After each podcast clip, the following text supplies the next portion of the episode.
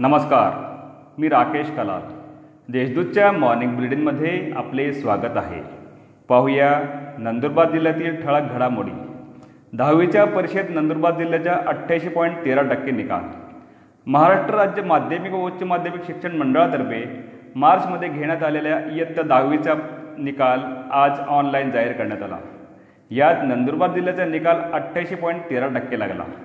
नाशिक विभागात सर्वात कमी निकाल नंदुरबार जिल्ह्याचा लागला आहे. जिल्ह्यातील तब्बल एकोणसत्तर शाळांचा निकाल शंभर टक्के लागला आहे. नंदुरबार जिल्ह्यातील चार शहरांमधील संचारबंदी संपुष्टात. नंदुरबार जिल्ह्यातील नंदुरबार शहादा नवापूर व तळोदा या चार शहरांमधील संचारबंदी दिनांक तीस रोजीच्या मध्यरात्री संपुष्टात येत आहे. दिनांक एकतीस जुलै ते तीन ऑगस्ट या कालावधीत जिल्ह्यातील सर्व आस्थापना व दुकाने सकाळी नऊ ते सात या वेळेस सुरू ठेवण्यास मुभा मुभा देण्यात आली आहे. दिनांक चार ऑगस्टपासून दुकानांची वेळ सकाळी सात ते चार राहील अशी माहिती जिल्हाधिकारी डॉक्टर राजेंद्र बारोड यांनी पत्रकार परिषदेत दिली. शिवसेना नगरसेविका करते नागरिकांचे थर्मल स्कॅनिंग.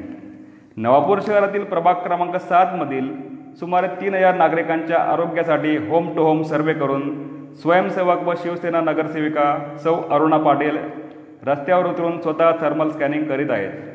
यात कोणी संशयित रुग्ण आढळल्यास त्यांना शासकीय रुग्णालयात उपचार घेण्याचे आवाहन केले जात आहे. जिल्ह्यात कोरोनाचे अठरा नवे रुग्ण सात जण कोरोनामुक्त. नंदुरबार जिल्ह्यात बुधवारी कोरोनाचे अठरा रुग्ण आढळून आले. तर सात जण कोरोनामुक्त झाले आहेत. त्यामुळे कोरोनाबाधित रुग्णांची संख्या पाचशे अडतीस झाली आहे. यापैकी तीनशे सदतीस रुग्ण कोरोनामुक्त झाले असून एकशे एकसष्ट रुग्णांवर सध्या कोविड कक्षात उपचार सुरू आहेत. पुन्हा एका रुग्णाचा मृत्यू झाल्याने कोरोना बळींची संख्या एकोणतीस झाली आहे. आदिवासी दिनानिमित्त राज्यात रानभाज्या महोत्सव.